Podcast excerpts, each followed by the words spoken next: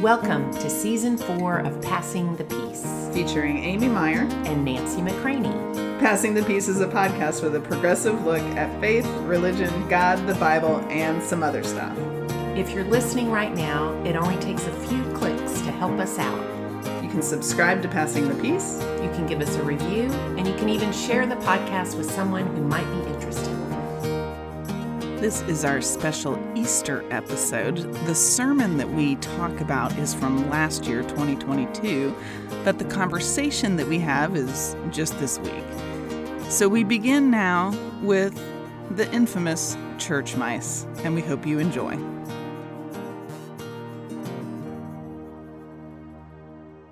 All right, so this is kind of exciting because this is the first Easter in several years that we've been here in the sanctuary for worship.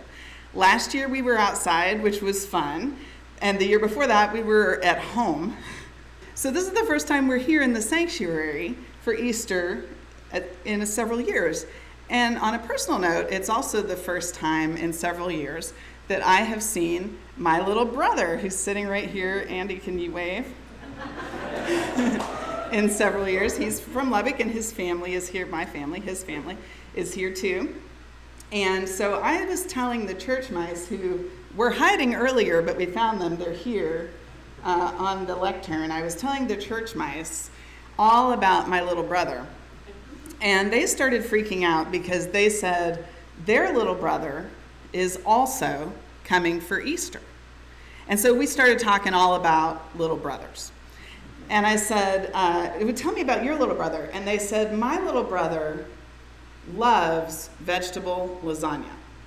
And I said, That's crazy. My little brother also loves vegetable lasagna. And they said, How does he order it when he goes to a restaurant? I said, I think he just orders extra lasagna. And they said, Well, our little brother, when he goes to a restaurant, he says, Hold the sauce, hold the noodles, and hold the vegetables. So just cheese. I said, My little brother plays the ukulele. And they said, Wow, our little brother also plays the ukulele. Can you believe that? And I said, No. And they said, In fact, our little brother is in an all ukulele band. I said, Get out of here. They said, Yeah, it is called Give Us Some Cheese, or we will not stop playing our ukuleles. I said, Well, my little brother practices martial arts, and one of the things he practices is called Tai Chi. And it's this special form of martial arts where usually you move very slowly, very, very slowly, and it's almost like a moving meditation as you're doing the martial arts. I, don't, I can't do it. But they said, Our little brother also practices martial arts. They, he practices something called Tai Cheese. And that's, yes, and that's where you eat a bunch of cheese and then you move around very, very slowly for the rest of the day. And he's actually a black belt in Tai Cheese. So our little brothers actually have a whole lot in common. I think their little brother might be here. Let me check the master. We had a doorbell installed. Let me see if he's here. Here's the little brother. He brought his ukulele. He's going to play with us. That's amazing. What I'm showing them is a mouse that is identical to the church mice, only much, much bigger in size. And I found a little ukulele Christmas ornament to have him carry. So, the story that we heard that Frank read for us today comes from the Gospel according to Luke. And as Luke tells it, it was very early in the morning, as the nighttime was just ending and the day was starting to begin. And some of the women were on their way to the tomb with some spices to anoint the body of their dead friend. Now, we assume that they could have stayed home might have been an easier thing to do. But they chose to get up and to physically go to the tomb with some spices, with some things to do physically. They were going to show their love for their dead friend by anointing the body. Maybe they might have straightened his hair. Maybe they might have tidied his clothes. They were going to physically do something to show their love for Jesus. But when they got there, they found something unexpected. The stone had been rolled away, and Jesus was not there. And then suddenly, two angels appeared, physically appeared. And the two angels tell the women that Jesus is not there because Jesus is risen. So the two women go, physically go, to the other disciples. I guess they didn't have phones back then. They went and they told the news to the disciples. And not all the disciples believe them right away. But Peter decides to physically get up and go to see for himself. He stoops down, he looks into the tomb, and he sees with his own eyes that it's just the linen cloths laying there where the body would have been. So there's a lot of physical presence in this story that I'm catching this year. The women are physically leaving their home and going to the tomb. The angels physically appear. And then the women go physically to tell their friends. And then Peter physically gets up and sees for himself that Jesus is not there, he is risen, and it is a life changing discovery.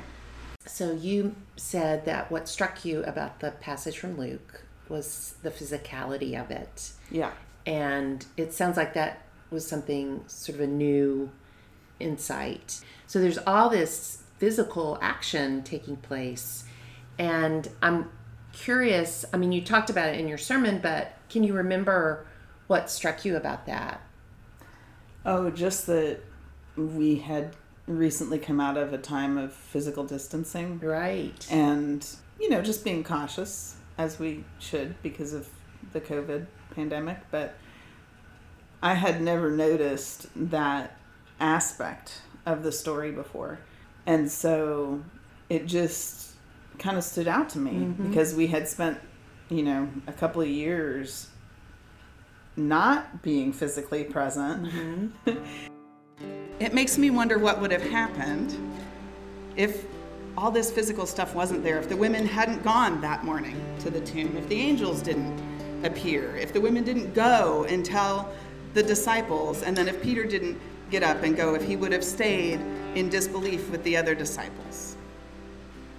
And it makes me wonder also what we might be missing when we don't show up maybe to a place where God has prepared something for us to see or experience in a way that we would never have seen or experienced if we didn't physically go. And I was struck, you talked a lot, especially at the end of the sermon, about the call to go, mm-hmm. to go, to show up physically. And that made me wonder about times when we don't do that mm-hmm. like what keeps us from doing that it made me wonder are we sometimes so much just in our heads or even in our hearts you know that we have this kind of pious personal individual spirituality or christianity when it's also supposed to be our mind our heart and our body mm-hmm. like physical where do i need to go where do I need to be? What do I need to do? Yeah. It may, also makes me think of my mother's in a memory care facility, and those aren't the most pleasant places to go. And she's yeah. my mom. I'm going to go several times a week. And recently, I sort of had this change of heart where I thought, you know, it's probably not fun for those people who live there or definitely those people who work there. Yeah. I get to leave. I come and go. The people that work there are there 12 hour shifts usually. Oh, wow. Um, they have people 24 7, you know, aides and a nurse on, you know, on site. And then the people that have to be in there, they're locked in there. Yeah. So I've decided to start learning everybody's name hmm. and speaking to everybody a little bit. I don't have all the time in the world because I'm usually headed to work or headed home, but I try to make contact and see if I can get them to look up at me. Sometimes it's funny. I'll say, there's a woman named Dorothy. Hi, Dorothy. And she'll say, I don't believe we've met. And it's like, oh, yeah, you wouldn't. but actually, we've met, you know, many, many times. Or like just sitting, if I'm sitting with my mom at a meal, there's this little lady that kind of whispers to herself, but it's usually religious language like, come, Lord Jesus, come, Lord Jesus, huh. come. And it's this repetitive. There's another woman that holds a baby doll. Um, and some of the people, when you have conversations with them, you think, do you have dementia? But then later yeah. you'll see them in another situation and you think, oh, yeah, you do. so it's been a good spiritual practice for me to leave my reality outside and enter into theirs. This is their whole world. So uh, that's been an interesting and unexpected place for me to feel sort of called. yeah. To go and see, to go and listen. I don't know about y'all, but I was not one of those people who was like following the science and like watching the news leading up. Like, I was totally surprised by the pandemic. I didn't know it was coming. I didn't, you know, some people kind of said that they knew, but I was just continually surprised as things unfolded like what? There's a pandemic? What? We have to stay home? What? Like what's happening? You know everything was a surprise to me. I had no idea what was going on. And i started thinking that's often how bad news comes to us as a surprise not always obviously but it, it kind of almost always feels like a surprise when you get bad news even if you kind of suspect it's coming so, for example, if you get a terrible diagnosis from a doctor, normally you go to the doctor because you suspect something might be wrong.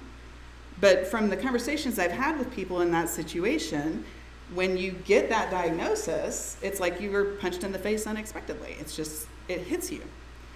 Or if your car breaks down, sometimes you kind of know that something's wrong with your car and you haven't taken it in yet. Maybe that's just me sometimes. But but then it's still, even though it's still a surprise when your car suddenly breaks down and you have to take it to the shop. Or if something happens, you know, in your family or with one of your friends, it just kind of always seems psychologically like bad news comes at us and surprises us. Good news, on the other hand, it seems like the opposite to me. It's almost like, you know, you kind of anticipate good news coming. You're all, you know, being surprised by good news seems like maybe that's not as common. So, for example, like I, nobody's surprised that they're getting married today. Like, you know, what? I I spent all this time with the invitations and the reservations and the you know planning and the wedding cake tasting. You know, it's like a whole big thing leading up to your day. You're not surprised that it's happening. When you're having a baby, you have you know some time to prepare to have a baby and maybe the exact day is a surprise, but you kind of know it's coming usually. Um, or if you get a promotion at work. And, you know, a lot of times you're working towards that promotion. You're hoping to get it, you know. If you get a good grade on a test, usually it's because you know the material. You've prepared for the test. And so it just kind of seems like good news is something that you anticipate for a while. And that's part of the reason why Easter is kind of cool and weird because it's a sub- good it's like a good news surprise. Like, you know, and we work really hard to try to make it feel that way in the church calendar. And then you talked about how you talked about surprises that sometimes bad surprises feel like they're all of a sudden. And good surprises not always, but often you, you kind of know they're coming. Mm-hmm. Uh, and then you contrasted like Christmas, we have Advent to prepare for the birth of this baby. And then Lent is more about the crucifixion of Jesus. And that makes Easter Sunday more of a surprise, even though, you know, we do this every year. But it is sort of the changing of the colors, the changing of the paraments. The we have a brown cross mm-hmm. normally in our sanctuary, and we switch it out on Easter Sunday for a white cross. So it's really a visible, physical symbol of this wonderful surprise that Christ is not dead, Christ is risen. Um, so I liked that. I thought that was a really, and it made me really think about, oh yeah, when I receive bad news, even if I sort of know it's a possibility, I think there's a part of my brain that doesn't want to believe Yeah. that would happen. Whereas there's a part of my brain that really hopes a good thing is going to happen, even though I've been totally blown away by good news now and then. But it's more often the case that even when I sort of suspect something not good is about to happen, it kind of knocks me down. Yes. And it feels really physical Yeah. like like you said a punch in the gut or a punch in the throat or you, you know you feel like you can't breathe Yeah. so i thought that was interesting to think about I partially learned that piece about being surprised by bad news working for hospice mm-hmm. Because I would have a hospice patient who was a skeleton in a bed who had not had any food or drink for like two weeks and was, you know, fish out of water breathing yeah for four days or something. You mm-hmm. know, I mean, it's just, and the family would still be really shocked. when they died Yeah, yeah yeah. And they would always say things like, you know, I thought I was prepared right for this. And because, you know, they had been told it was coming for at least a year, you know, by doctors or whatever. And, but it was still, when it happened, it was like they weren't as prepared as they thought. Yeah. And, and it happened, it wasn't just, you know, one No, family. no. It was, yeah, yeah how could this be almost everyone. Yeah. it's like my it's and, and i do think with hard news there's this sense of before and after Mm-hmm. Yes. That i'm not sure is always there with good news True. sometimes. But um and i it also made me think about the disciples and the women. I- you know how physical all this must have been because they had spent the previous day watching their friend and their teacher be brutally tortured and murdered and had the women in particular had stayed right until the end Mm-hmm. and then getting up that early that next morning probably needing to do this ritual anointing of the body but also maybe just instinctually needing to do something So, how do we experience the surprise of Easter? One way is to go looking for it.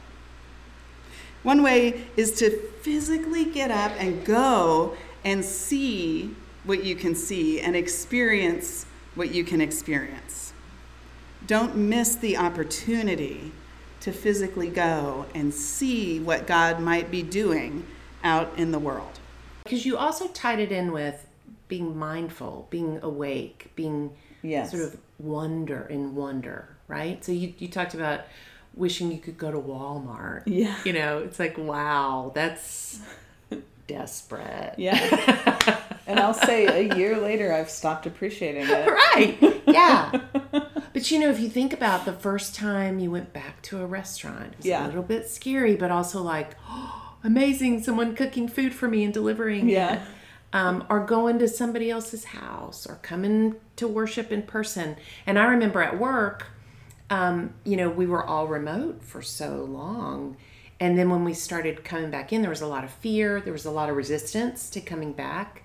And then you would hear bursts of laughter down the hallway. And people said oh it feels so good to be back with each other again. So i think that's a big part of it not losing that sense of oh i get to do this. And god might just show up if i have eyes to see right Yes. ears to hear Yes.